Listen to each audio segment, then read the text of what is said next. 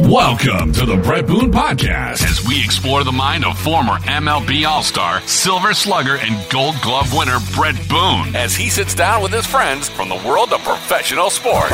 On this episode of the Boone Podcast, Brett sits down with Basketball Hall of Famer, TV icon, and Tampa Bay Rays season ticket holder, Dickie V. Dick Vitale. That's what they want, little Dixie Doo, Jamboree. And now, here's your host, Brett Boone.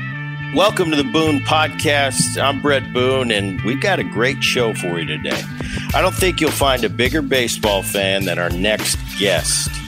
He's a longtime season ticket holder for the Tampa Bay Rays, even when they stunk. The Mets have Seinfeld, Yankees got Billy Crystal, and the Tampa Bay Rays have our next guest. When you think of college hoops, he's at the top of the list. Ladies and gentlemen, Hall of Famer Dick Vitale. Dick, thanks for coming on the show. Oh, no problem, Brad. I'm a little happy right now because our uh, our Rays went out there in New York City. I think you're a little familiar with the Yankees.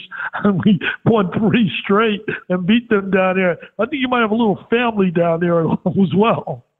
I'll tell you, I was watching. It was ugly. it was ugly. I haven't talked. What's going on with I haven't. the Yankees? I, I don't understand. I get all this two hundred million dollar payroll, and some of those guys, I, I just don't get it. I just don't get it. Stanton's been a guy, obviously great power, but he's been injured so much, and you know Sanchez has been up and down behind the plate.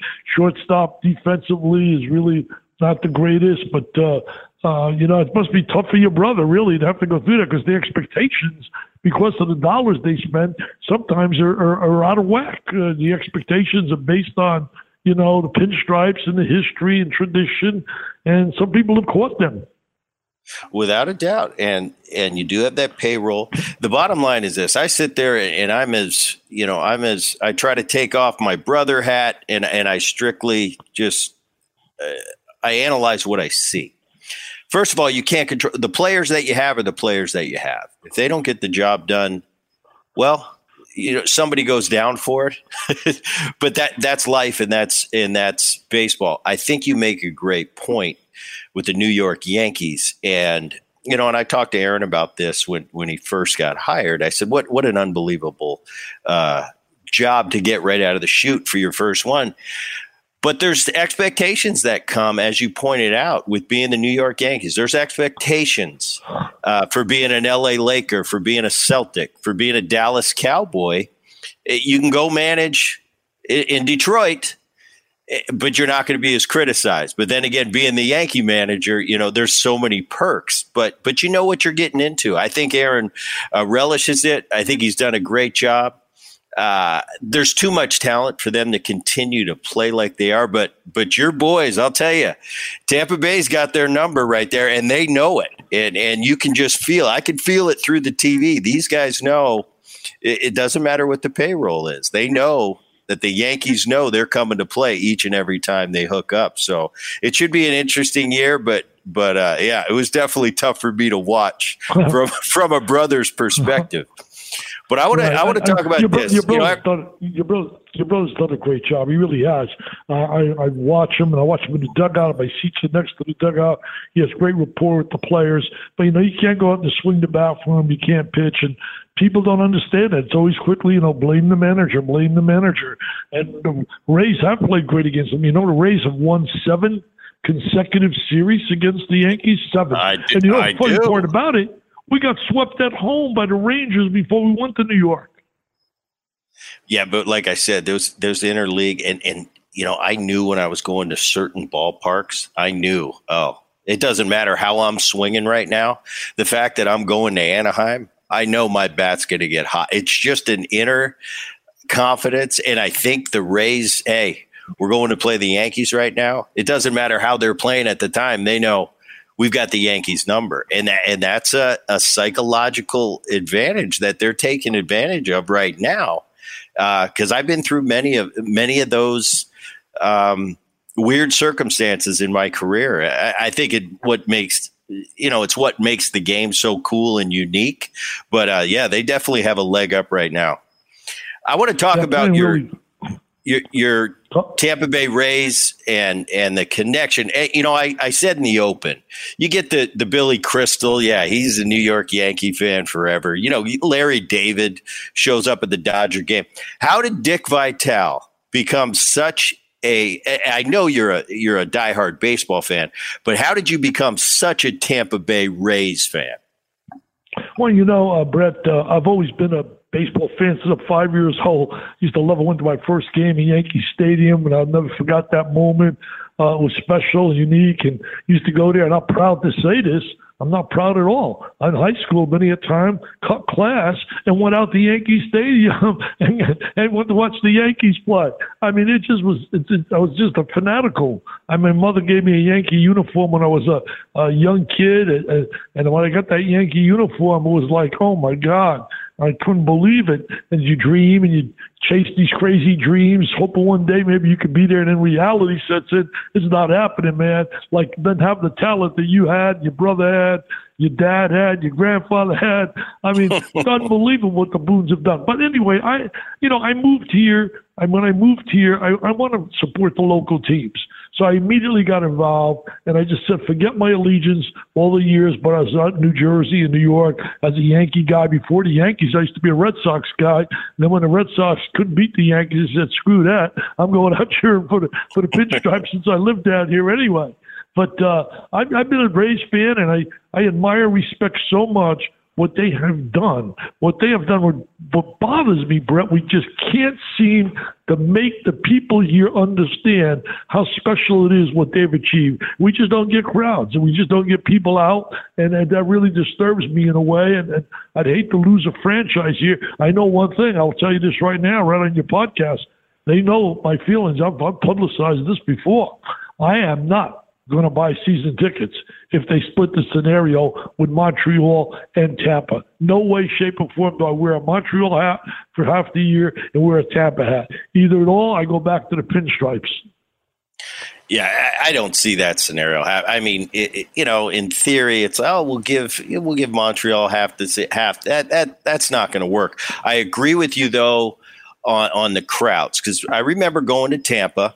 Uh, when they came into the league, and it, it's a you know it, it's it, it, always gets ranked as the worst ballpark. You know how it is inside. It's just different than any other big league venue. I happen to like hitting there actually, uh, from a selfish standpoint. But you're right. It was kind of that Montreal feeling. The Marlins when they, were when they were uh, at the old football stadium, uh, you just you'd show up and there'd be no fans. So from a uh, from an atmosphere standpoint, it wasn't very good. But I'll tell you what, I, I I'm very critical of organizations and how they build their team, how they build their franchise. That Tampa Bay Rays staff, top to bottom, what a great job they've done, especially always handicapped with that budget situation, fans not coming to the ballpark, uh, the turnover that they have to have, kind of like the Oakland A's you know, in a similar situation, bad ballpark, trying to be, get out of it for years, working with a limited budget, but it seems year after year, man, they just turn it over and they're always there fighting for that playoff spot. Where you see teams with twice the budget. Uh, you know, my Seattle Mariners, for example, we got twice, three times the budget. They haven't been to the postseason in 20 years. But yet Tampa Bay, year in and year out, is getting it done. That's called great management they draft really well and develop their players. Yeah, they really do a good job there. I was a little disappointed. You know, this year we came one game away from really, you know, the World Series, Game Six. We lose the heartbreaker. Uh, Snell comes out of the lineup, but what really disappointed me, Brett. But you know, you learn to accept it after a while. We lose no, two, we have a great year. We had a year before we won 96 games, and we don't re-sign or what our ace pitcher, we trade him Snell, and we don't re-sign Morton. So our one-two guys go down, and now we're struggling a little bit in terms of on the mound. Except, like I said, as the Yankees, they got healthy there quickly. But uh, I don't know if it'll continue all year. But they've done a great job with the drafting and players. And I'm telling you, we got a guy in the minor leagues, and I just wish they'd have him up right. In fact, you know, this is this is true. I sent a note out to the president of the Rays today. About something, of uh, charity I run. They, they support me all the time for kids battling cancer. But I put it in. On another note, I said, when am I going to see Wander Franco? It's time, man. This kid, everybody says, is legit. He's for real. They tell me he's the best prospect in all of baseball.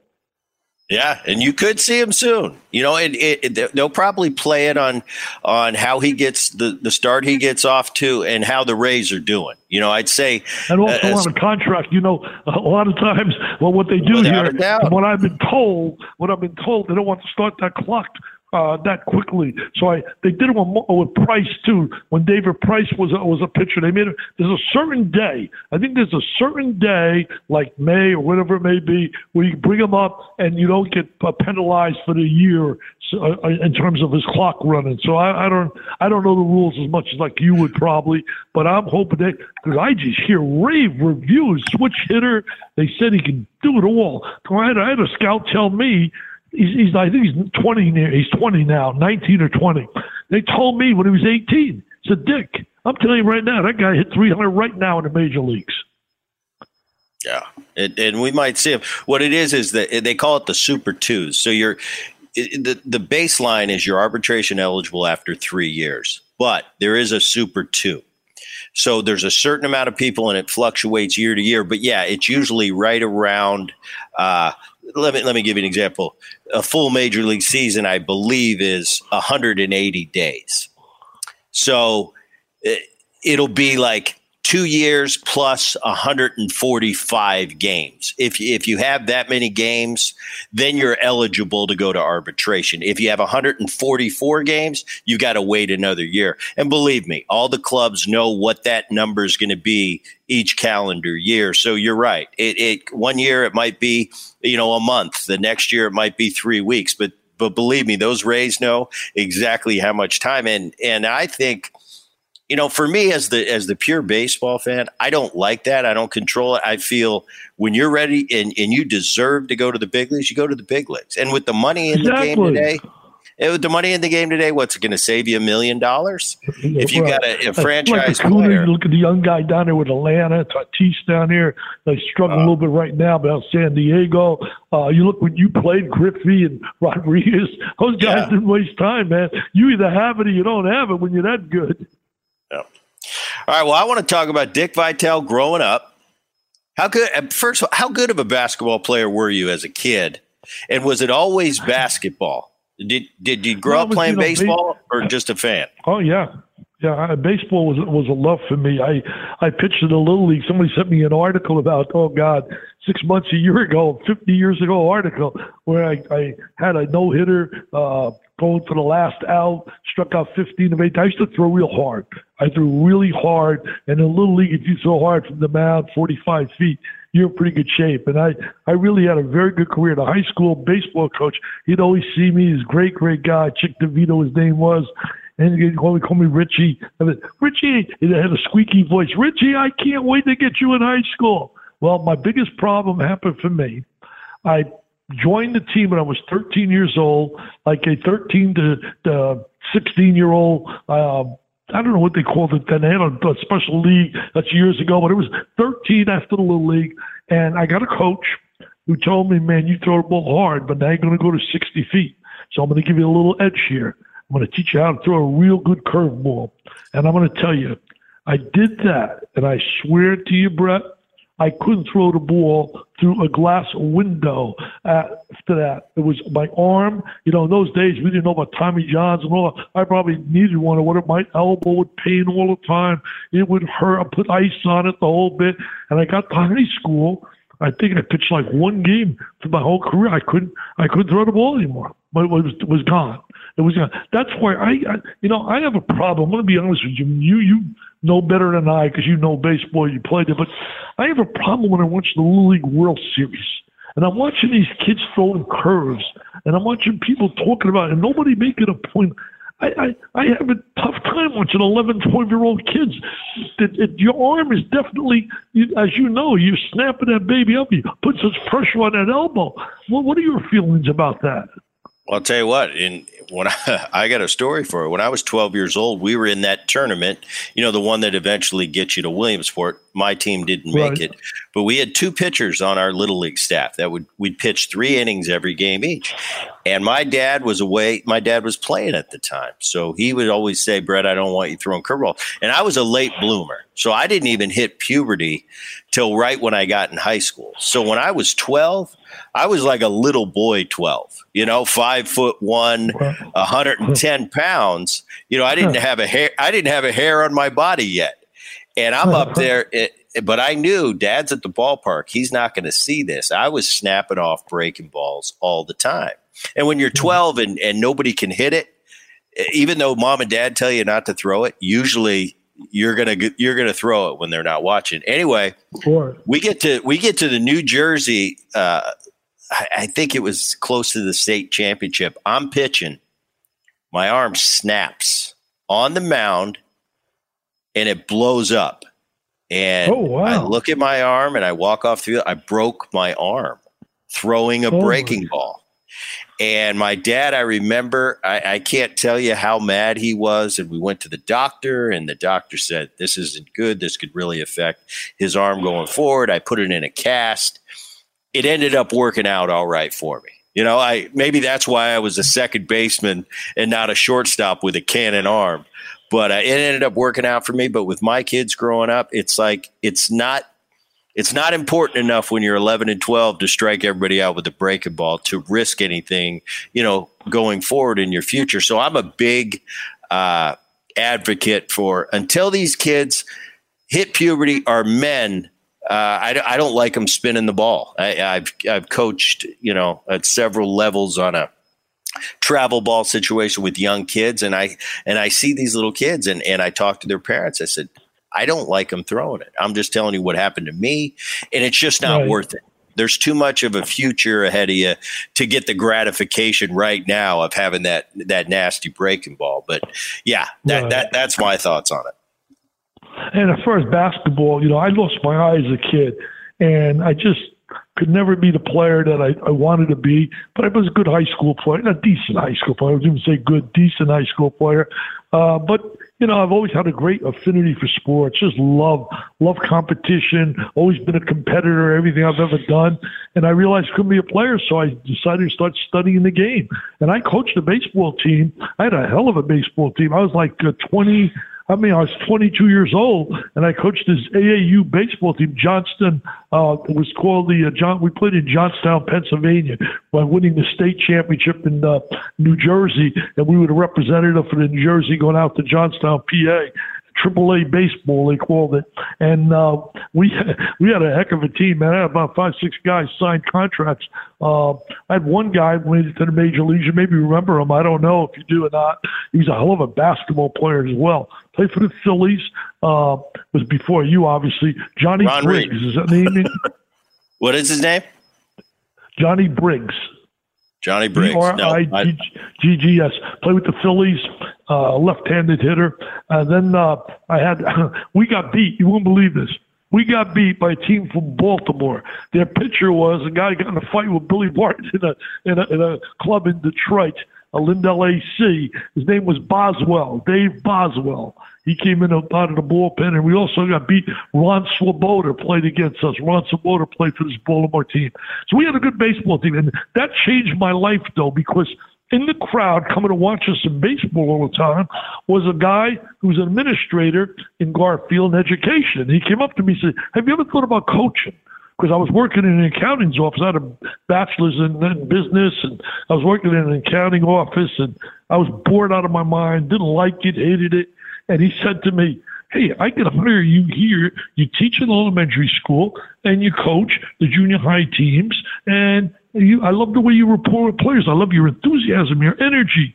And I said, Yeah, I'm interested, but I said, I don't have a degree in education. That's okay. Well, how you what they call a provisional certificate? You go back at night and you get the certification while you're teaching and coaching. And I did it. And I coach football. And I'll tell you this I coach football, basketball, baseball. In football, Brett, I don't know wing tees to split tees. I don't know all the technical knowledge, but I had one thing with my team when I had a meeting. I said, let's go one thing straight right now. All I know is this. If they get six, we better get seven. We didn't lose a game. We were undefeated. And then I went, I, I, I coached baseball, and then I decided, I said, you know what? You can't get ahead in baseball unless you're a former player somehow. You got to be at least a minor leaguer or something. So that's not going to work for me. Uh, I didn't know enough in football to be a football guy. So I said, you know what? I've studied basketball because I looked at other guys who made it, and then I just went out to clinic after clinic after clinic, and I specialized in basketball. Got lucky, went back to my alma mater, East Rutherford, New Jersey, coached there. I was like 24 years old. The head, they made me the head coach because nobody wanted the job. I get the job. I go there, and we were a football school, and I told the football coach, I said, I want one thing straight now, coach.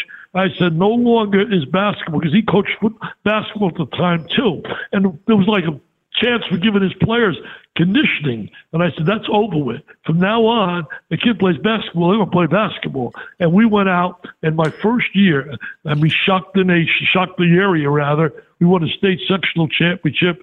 We won another one, and then we won back to back state championships, and that opened the door for me to go to college.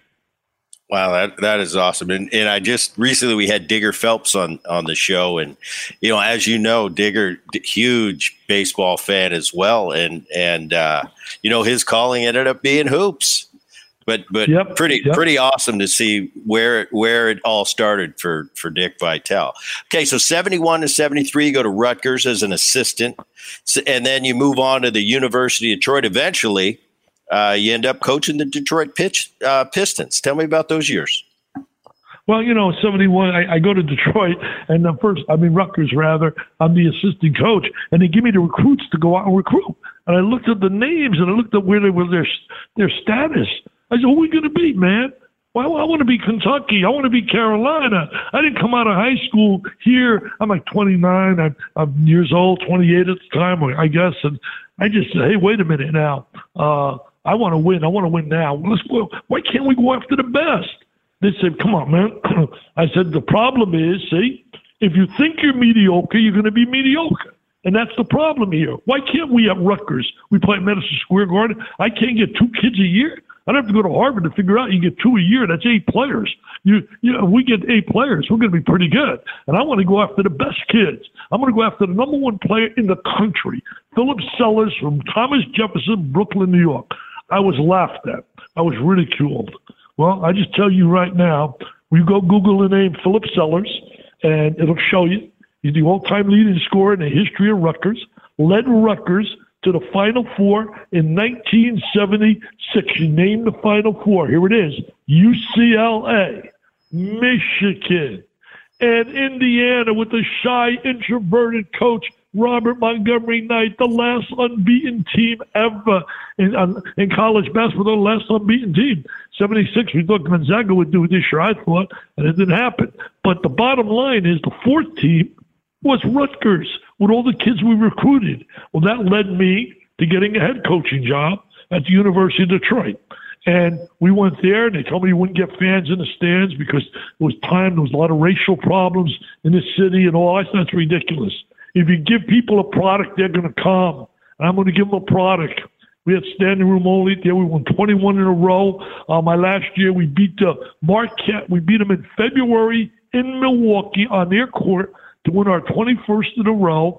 And then they go on two months later and they win the national championship. And I loved Al McGuire. He was as good as a guy as you could ever meet. You'd love him, Brett. He was a genuine, just real person. He never called me Dick. He was always, "Hey, Dixie, Dixie." I mean, he was he was something else, man. I loved him big, big time. But we we were really good. We got beat that year, first time the school ever went to the uh, NCAA tournament, and we got in, and we uh, had, a, like I said, a great team. Had three NBA players, and we had the city going wild. And we always wanted to play Michigan, and we played them my first year because they were on the schedule, and they had a hell of a team, nationally rated team. Johnny Orr, we beat them. I couldn't get them on the schedule, and my players would come in my office. They're number one in the country, coach. We play with those guys in the summer. We're as good as they are. Why can't we play them? I said, come on. I try like heck. We can't get them on the schedule. I don't want to hear about Michigan. Well, right before the NCAA tournament, one of my assistants runs in. He says, You're not going to believe it. The parents just came out. They just came out and they If we get to the Sweet 16, we play Michigan. Well, we got there, so I called a meeting with the team. I said, "Hey, you guys want to play Michigan, right? Oh, you want talk about play Michigan? We want Michigan. Well, look at here. Well, we got on the board for you. Well, we played that night. Was the last game I ever coached in college. I'm a young guy chasing dreams, chasing goals. NBC decided to televise the game and they had John Wooden going to be the color commentator, and Curt Gowdy, as you know from baseball fame. I was in my awe when they were at practice. I said to my players, hey, "These guys, this represents true greatness." And I spoke to the team in front of them and talking about how John Wooden represented greatness, ten national titles, Curt Gowdy every every Emmy award you could win in television, did the World Series, did Red Sox. I mean, he was just a giant of giants. They're going to do our game we lose a heartbreaker in the last minute to Michigan, heartbreaker. And I go on and, you know, depressed about losing the game, but I go on eventually and I get the job with the Pistons. I get fired by the Pistons my second year. I think it was like four and six, four and eight, something like that. I get fired. And it's, it's like the end of the world. You, you find out a lot about people when you, my wife used to always tell me this. A lot of these people you think of friends, they're associates. You get them tickets to games, you get them autographs of players. All this jazz. She was so right. You don't get no phone calls back. I was depressed getting fired, you know. And my my buddy labeled me in New Jersey as a when I was starting coaching. He called at least to call me a boy, a ball, and dream. And that's what my life was. And now I'm depressed as all hell. I'm sitting home watching Luke and Laura in General Hospital. My wife wants to throw me out of the house. So finally, the phone rings, and I get fired on November eighth, nineteen seventy nine.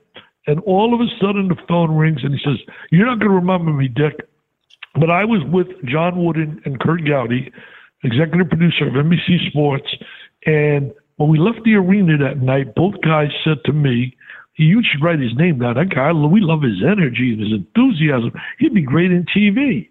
He said, Well, I just been named the head of a new network called ESPN, and I would love you love you to do our very first big game, DePaul, Wisconsin. And that was December 5, 1979. I told him, I said, ESPN? What the hell is that? That sounds like a disease. ESPN? Never heard of it. I said, I'm not interested really. I want to get back where I belong in college. Lucky for me that about a week or 10 days later, he called me back and I went and did that game. And if you tell me, Mr. Boone, 42 years in the bank from ESPN, and along the way, so many beautiful things have happened. I mean, I, I, I just pinch myself how lucky I've been.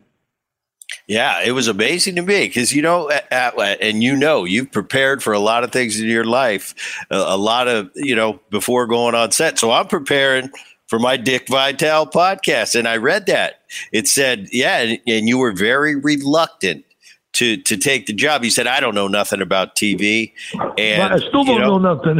still right, know and you fast forward, and and man, what a ride it's been. So I got I got a question. A lot of a lot of great announcers have done this, done what you know in, in your arena, but but I think very few have had the cultural effect that you've had. What do you attribute that to? You know, everybody knows the awesome baby and the diaper dandy. Uh, but what do you attribute just the uh-huh. effect you've had? You're different. You're different, and and I think you know that. But what do you attribute it to? You know, I, I think basically a lot of it's uh, you know my enthusiasm, my energy. I've always been that way. I, I guess when I lost my eyes as a kid, some people told me I think I used that as a as a means of trying to go the extra step. I don't know how true that is. But uh, I came from a great home. My mother and father were uneducated, fifth grade, doctorate of love, taught my brother, sister, and I in this great country. If you have a sense of passion and pride, a lot of good things could happen. And I've always tried to attack everything I've done. I've made some mistakes along the way. We all do in life. But I know one thing nobody could ever accuse me of, of not always giving my best. I always, no matter what I do, till a telecast to today, it's like the first one I'm doing. I prepare, prepare, prepare, prepare like crazy. See, the bottom line, Brett, if you don't prepare at my age, the first thing they do, he's washed up. He's senile. He don't know anymore. Get rid of him. So you try to beat that to the punch. So my wife knows I prepare probably better than ever with names, with things out there, statistics, and really be prepared to not give them that edge. And my bosses know. I've told my bosses, I don't know how many times, I said, let me tell you this. You're not going to have to tell me when it's over. When it's over, I will know it. I will pick up the phone, call you up. I've made a hell of a living. I said, the bottom line is I will not embarrass the network.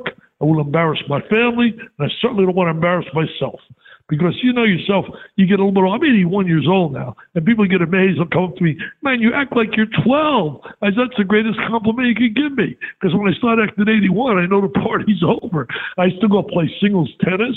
I try to keep in shape. I try to make good decisions. I got a beautiful wife. We're going on our 50th anniversary, and right now my goal is, you know, I tell people this: I'm in 14 Hall of Fames.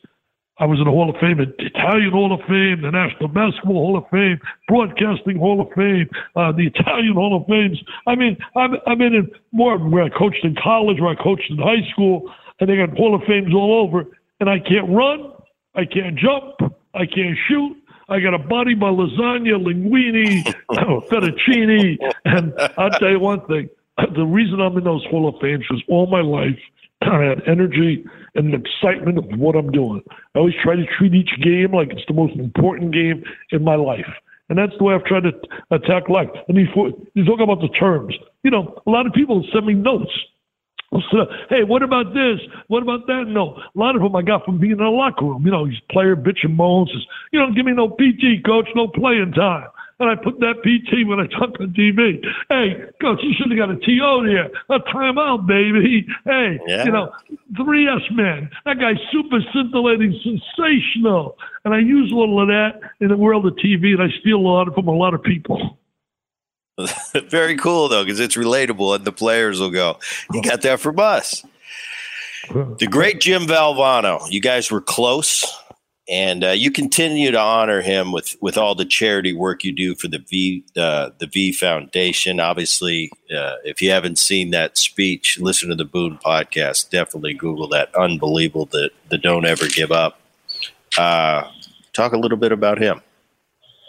Yeah, Jimmy was special. You know, very unique, very uh, special talent. He could make a room. I used to tell him he was Seinfeld before Seinfeld. He was one of the funniest people you could ever be around.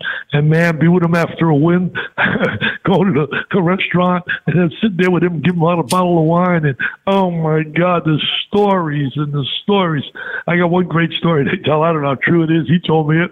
They go out to the uh, White House. They win the national championship in '83. Shock America beat Phi Slama, Jama, Olajuwon, Drexler and they win the national title. So they go down to the White House, and he has a big jersey he's going to present to uh, President Reagan. And he said just before they started, Reagan, one of his assistants said it's true. And Reagan leaned over to him and said, "Is it Valvano or Valvuno?" And Jimmy, without breaking stride anything, he says, Mr. President, is it Reagan or is it Reagan or Regan? I mean, J- J- J- Jimmy was one of the funniest guys, and to see him suffer the way he did at the end just broke my heart. And I'm so proud to be on the board of directors of the V Foundation. Uh, I I concentrate. My goal is raising money because I know Jimmy used to love kids too. His mind's all geared to kids. Uh, right now, we got my gala coming up in three weeks. Uh, we're gonna have a live one. Last year we had to go virtual. This one will be live at the Ritz Carlton Resort in Sarasota. Uh, we'll honor some special people as well, and we have some great celebrities that join us. And we've raised so far, since I started this, $37 million for research for kids. But we need a lot more because, you know, every day, like today, while you and I are talking, Bret, 45 to 50 moms and dads are going home today and they're hearing four words that no mother and father ever wants to hear your child has cancer because it's life changing. I've gotten to know these families. I've got we bring a dozen kids every year to my uh, gala. We call my all courageous team. I speak about each kid. I get to know them. I, just it's not a one time thing. I talk to them during the year, the whole bit, and I've gotten to know a lot of these kids. Like kid Joshua Fisher. He did 1,200 doses of chemo, 12 years old. Weston Herman, a tremendous, not good, a tremendous hockey player. He's 13 now, plays for the older kids. He's in his fourth battle. Took to his dad about three days ago. Jared, he's in his fourth battle with brain cancer, and he's doing 52 weeks of of chemo for the fourth time. Imagine that. And now the poor kid, he's a great hockey player. He called his dad a couple of months ago. His dad told me the story He's doing chemo, and after he goes, he tells the doctor, "I'm playing hockey tonight." The doctor says, "You can't play hockey tonight. You just did chemotherapy." No, I'm playing hockey. Father told me, Jerry he had called me. So you're not going to believe it. Weston's thrown up in the car. He's thrown up on the lawn. He's in the house putting his hockey stuff on. He says, going to play hockey. He scores, I made the papers. He scored three goals. He had two assists. And I mean, just the kid is special. But can you imagine the pain that the family goes through? You can't work. You can't think about doing uh, things you'd like to do because you're thinking all you're thinking about what your child is going through. So I'm I'm obsessed with this. And if anybody listening to Bret's podcast, please I need help. My goal this year, I want to raise five million dollars. Last year we did a, a, great thing. We raised a lot of money. I want to get five million this year, and it's not easy with a pandemic. There's a lot of guys out there. I wish I could reach baseball players, basketball players, entertainers who really look to make donations if you could just reach the right people. And all I can tell you is this I'm trying to get five million. I need a million five more, and I've got three weeks to get it, and I'm going to get it. I know I'm going to get it because I'm not going to quit. Going 24 7. So if anybody would like to donate, they just can go to dickvitale.com. You donate right there, and the money goes to the V Foundation in memory of Jimmy V, and it goes for kids battling cancer. That's awesome. And yeah, it's it, you said it's dickvitale.com. That's it, dickvitale.com. That's now, great. And I hope we, we make it to that five million. That would be that would be awesome. And you know, I can hear it in your voice. You're as passionate about that as as everybody sees Dick Vitale on TV. It doesn't waver, but this is real life stuff. So that's that's really yeah. Cool. You know, and, and Bret, try speaking. I did three of them, two, three of them. Uh, funerals. It just breaks your heart watching a mother and father. Toughest speech. I speak all over the country at corporate events, black tie events. I mean, I'm you name it, and I've done them with the Washington Speakers for the last 40 years, 30 years. Uh, I've been a part of their stable speaking was the toughest thing in the world speaking at a child's funeral. Just unbelievable watching moms at death putting a child to rest. Nothing worse. And that's why I'm obsessed. I got five healthy grandkids, and I can't even imagine, can't even imagine that happening. And it just would break me up my heart big time. DickVitale.com. Very cool. I want to get on to, uh, well, you know, I, I, looked at this and I said, ah, D- Dick's done a bunch of commercials Geico, Hooters, DiGiorno's Pizza. But then I see the movies. Blue Chips, I like Blue Chips with Shaq. Jury Duty, The Sixth Man. But then I got to the Naked Gun. And I and I checked it out and I checked out the booth and and I this is me watching it, knowing how big of a baseball fan you are. But you're in there with Mel Allen and, and Dick Enberg and McCarver, and and you're up in the booth for that. Tell me tell me about that that Naked Gun movie and how much fun that was to to shoot. Oh, it's just tremendous fun. It was the fun is the best time was going out for lunch with all those guys and listening to all the stories. Billy Crystal was there with us. I mean, Joe West. To listen to this stories were unbelievable. They were just on one, one story after another. You know, Tim McCarver, by the way, had a place down here uh, where I live, down in the Sarasota Bradenton area. He's a terrific guy. Was a great, great announcer. I got I got a chance. You know, Timmy was a uh, Timmy was a teammate of my dad back in his Philly days, and then uh, when I was a player, I, I did the 03 uh, ALDS and I was the third guy in the booth. So it was Buck and Timmy, and I hadn't seen Timmy well, other than passing during the season. Once in a while, I'd see him, but I got to work with him for for four or five days, and and uh, yeah, that was that was interesting. That that was that was me being a current player though, and kind of being in the booth. I was just kind of there to watch. I wasn't right. taking it that serious. Now I look back. Uh, I would I would have done a few things a little bit different, but as a current player, being critical uh, of players on the field, I found was very difficult. Now, when you step away yeah. and I'm, I'm removed a few years, it, it, becomes, you know, I could be a little bit more fair and not worry about facing Pedro Martinez three months from now. But right, yeah, right. That, that, the key that, is like I of the fear. You, you know, as long as you're fair with the players, I think people respect it. And you know, you you could be positive and and still get a little uh, critiques here and there about different situations. I've uh, I've been very very blessed in my life. 40 some years doing it and try to always look for the good in people. Uh, but you got to tell the truth too. If there's something not going on that you think is or should be going on, you got to be able to spell it out. Yeah, you'll lose the respect of the, of the fans listening to you. Absolutely. What, uh, yep. What's the biggest difference between baseball and basketball? I'm going to give you a scenario. You're down at, at Tropicana Field. Can you jump in the dugout and take over for Kevin Cash if, if you had to? Yeah, I think I can because I have a little baseball experience. I, I, I think I can. I think there's certain things that if you follow the game religiously, I mean, obviously I don't know all the technical things, but I, I think I know a little bit about hit and run, button the bell because I did coach baseball for a while. But uh, uh, football, I think would be tougher to do. For, I, I couldn't go to a football scene, but baseball, I think I could jump in and and and fill in. Time Jimmy Leyland had me do it. It was unbelievable. For a spring training game, Jimmy Leyland calls me and puts me in the dugout, in the dugout it was manager team a while.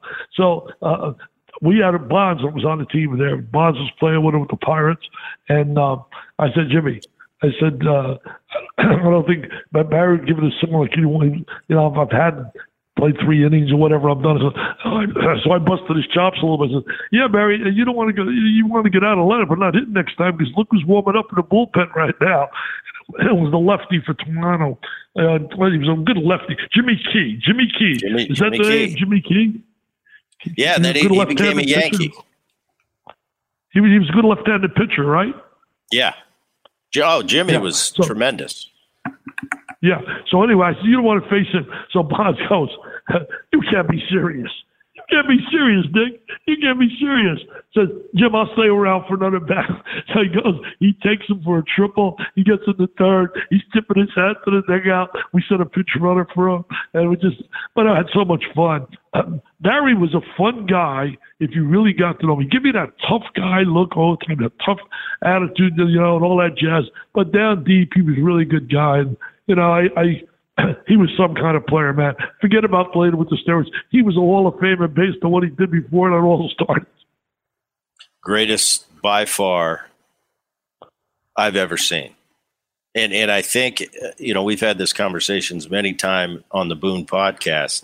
The Barry Bonds comes up, and I said if you took a poll amongst Barry Bonds' peers from start to finish of his career, threw it all into a hat, and asked them who's the best player you've ever seen, I would say 95% of the feedback would be without a doubt Barry Bonds. He was just Yeah, he was playing at a, he was playing at a different level than the rest of us.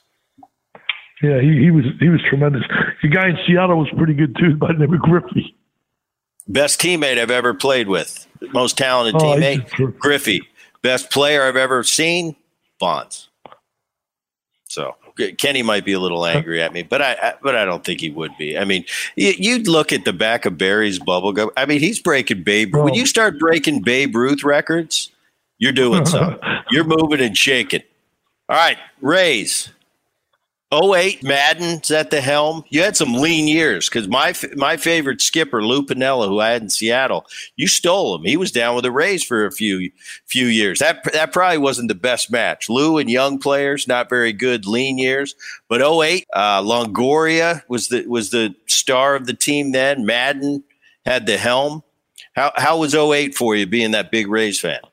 Oh man, it was tremendous there. I'll remember that too. Uh, uh, we won the a pennant, beat the Red Sox on a dramatic home run to go on the pennant. Got beat by the Phillies, but the, the situation was one that uh, uh, stood out in my mind because I had my grandkids with me, and uh, they were like young, I don't know, five, four, five, six years old.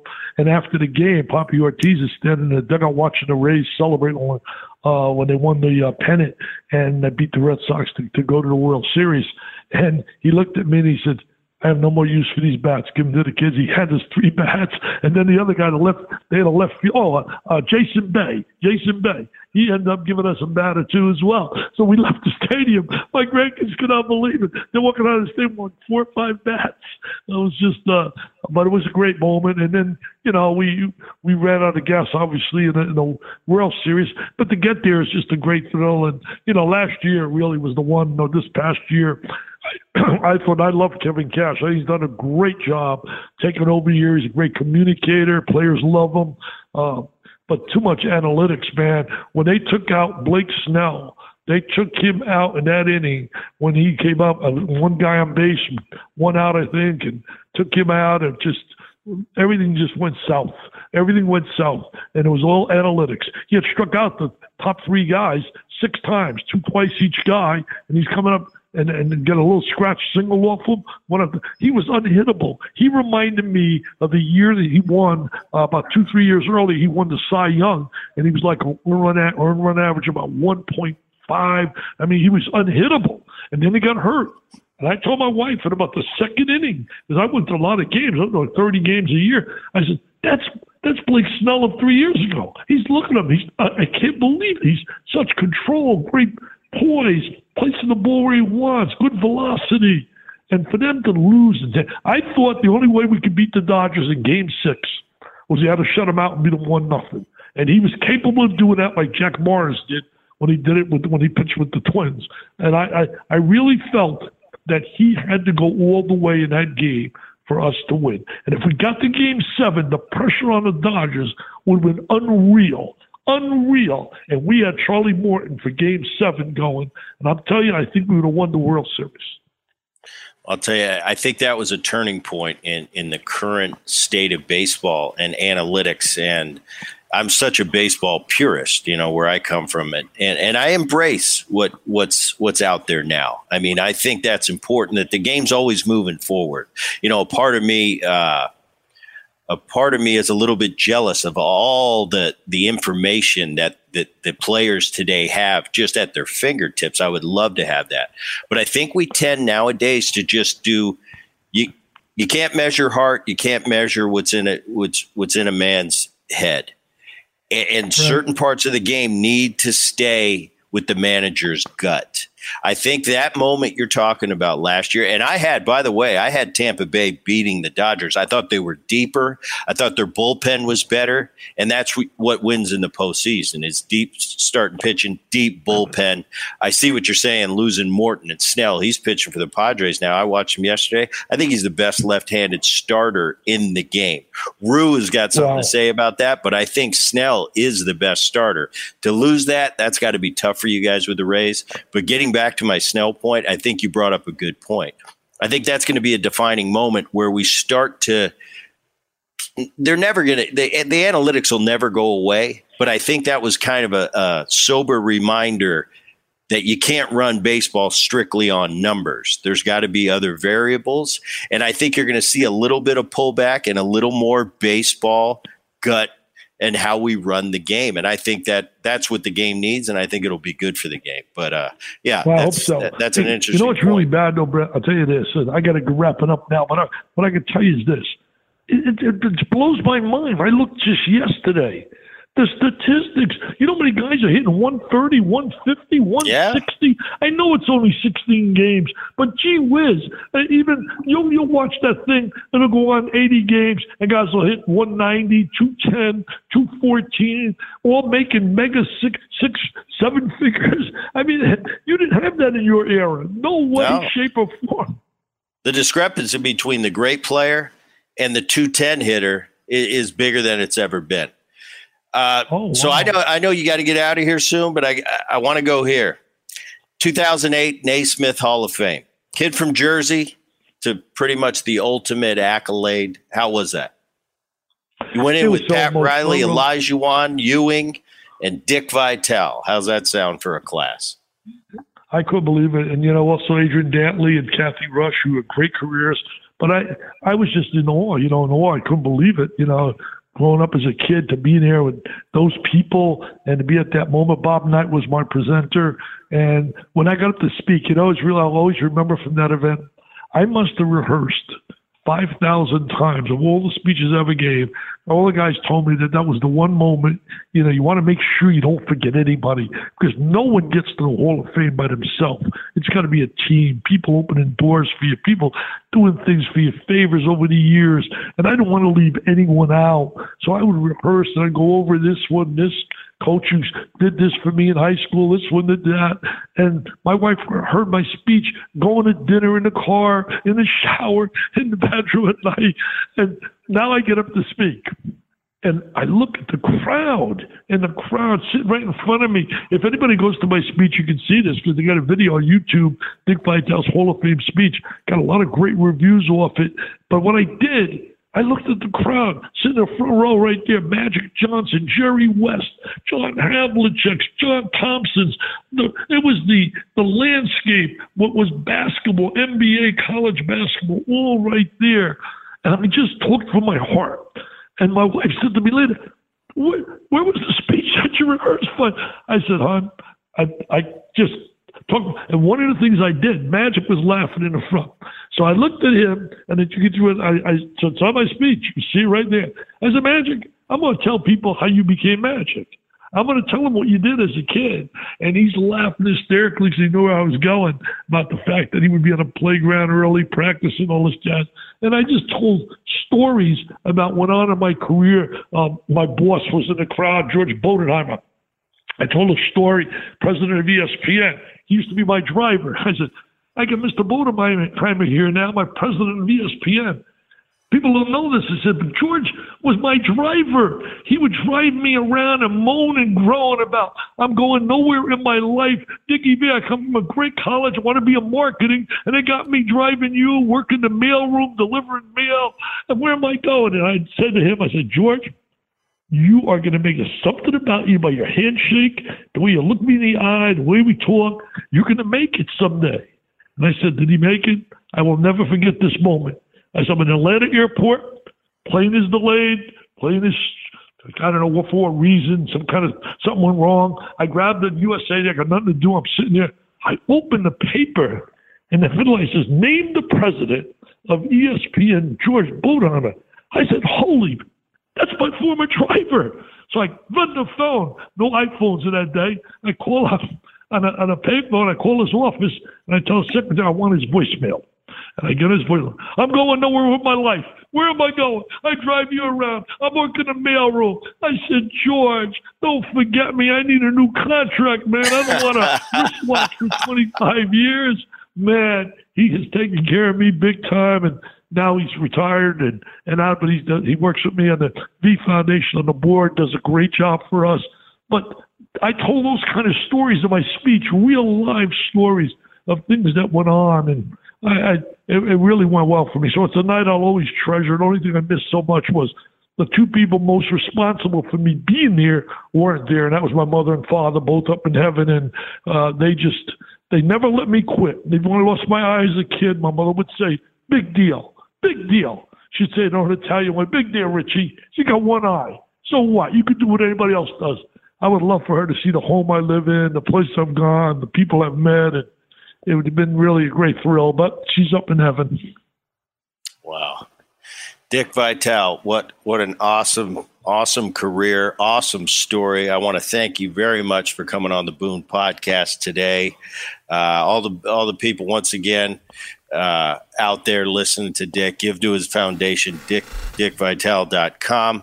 And what we do here on the Boone podcast before we cut out is we've got one question coming from the fans. And to give that question is the voice of the Boone podcast, Dan Levy. Dan? Hey, guys. How, hi, Dickie V. How are you? Hi, Dan. What's going on in Chicago, Dan? All right. This one comes from Tony in Schaumburg. You've been around and have seen the best basketball players to ever walk the face of this earth.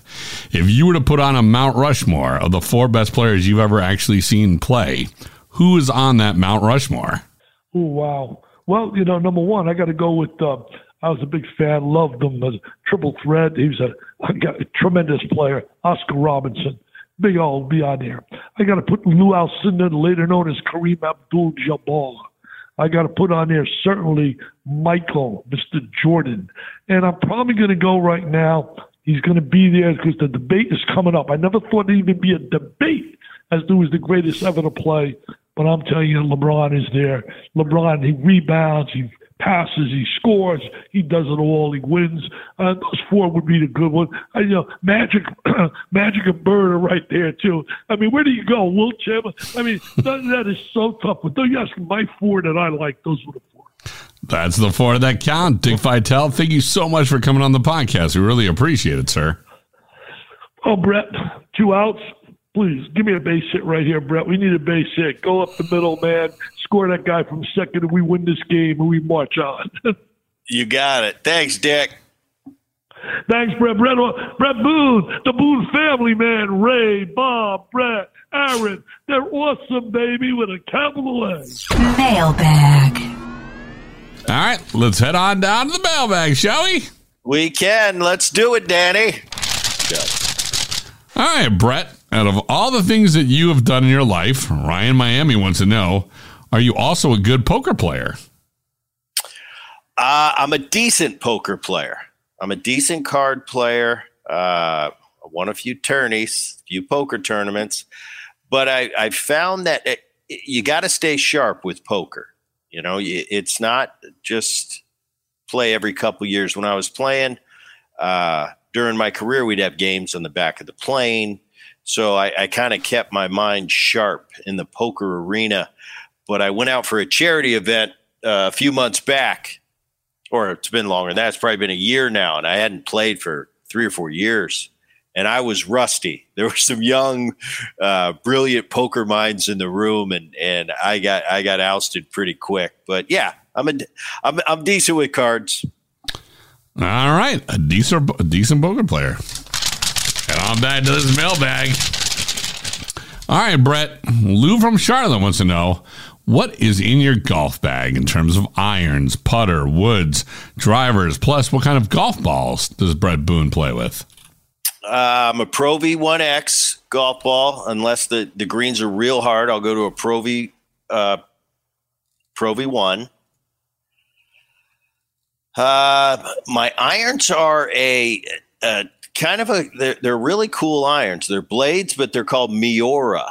M I U R A. They're kind of a, a niche company that that makes uh, special order irons. I, I ended up getting a set. I really like them. They're a forgiving blade. Uh, hit a TaylorMade driver, and I just hit. Well, speaking of the TaylorMade driver, I, I just got the the latest and greatest TaylorMade driver. What a great! Uh, wow, low spin. Uh, I've only hit it once. I hit it as good as I could possibly hit it. I probably jinxed myself, but putter, the old Odyssey mallet. Uh, my buddies that I that I play with make fun of me uh, because they say I need to get some new technology in my bag, but I just go with, with the old one I've had for probably 10, 15 years now. All right. And that is why they call him the Boone. Thank you very much to everybody that went ahead and sent those questions in. You can do so via his Twitter handle at the Boone29. He's also on Instagram as well as Facebook, and he's pretty active on all of it. So if you send some questions that way, we will uh, cherry pick them off.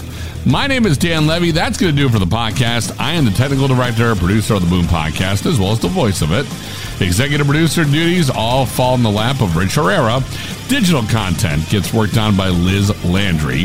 Please share the Boone podcast with neighbors and friends and all those who love the game of baseball as well as sports.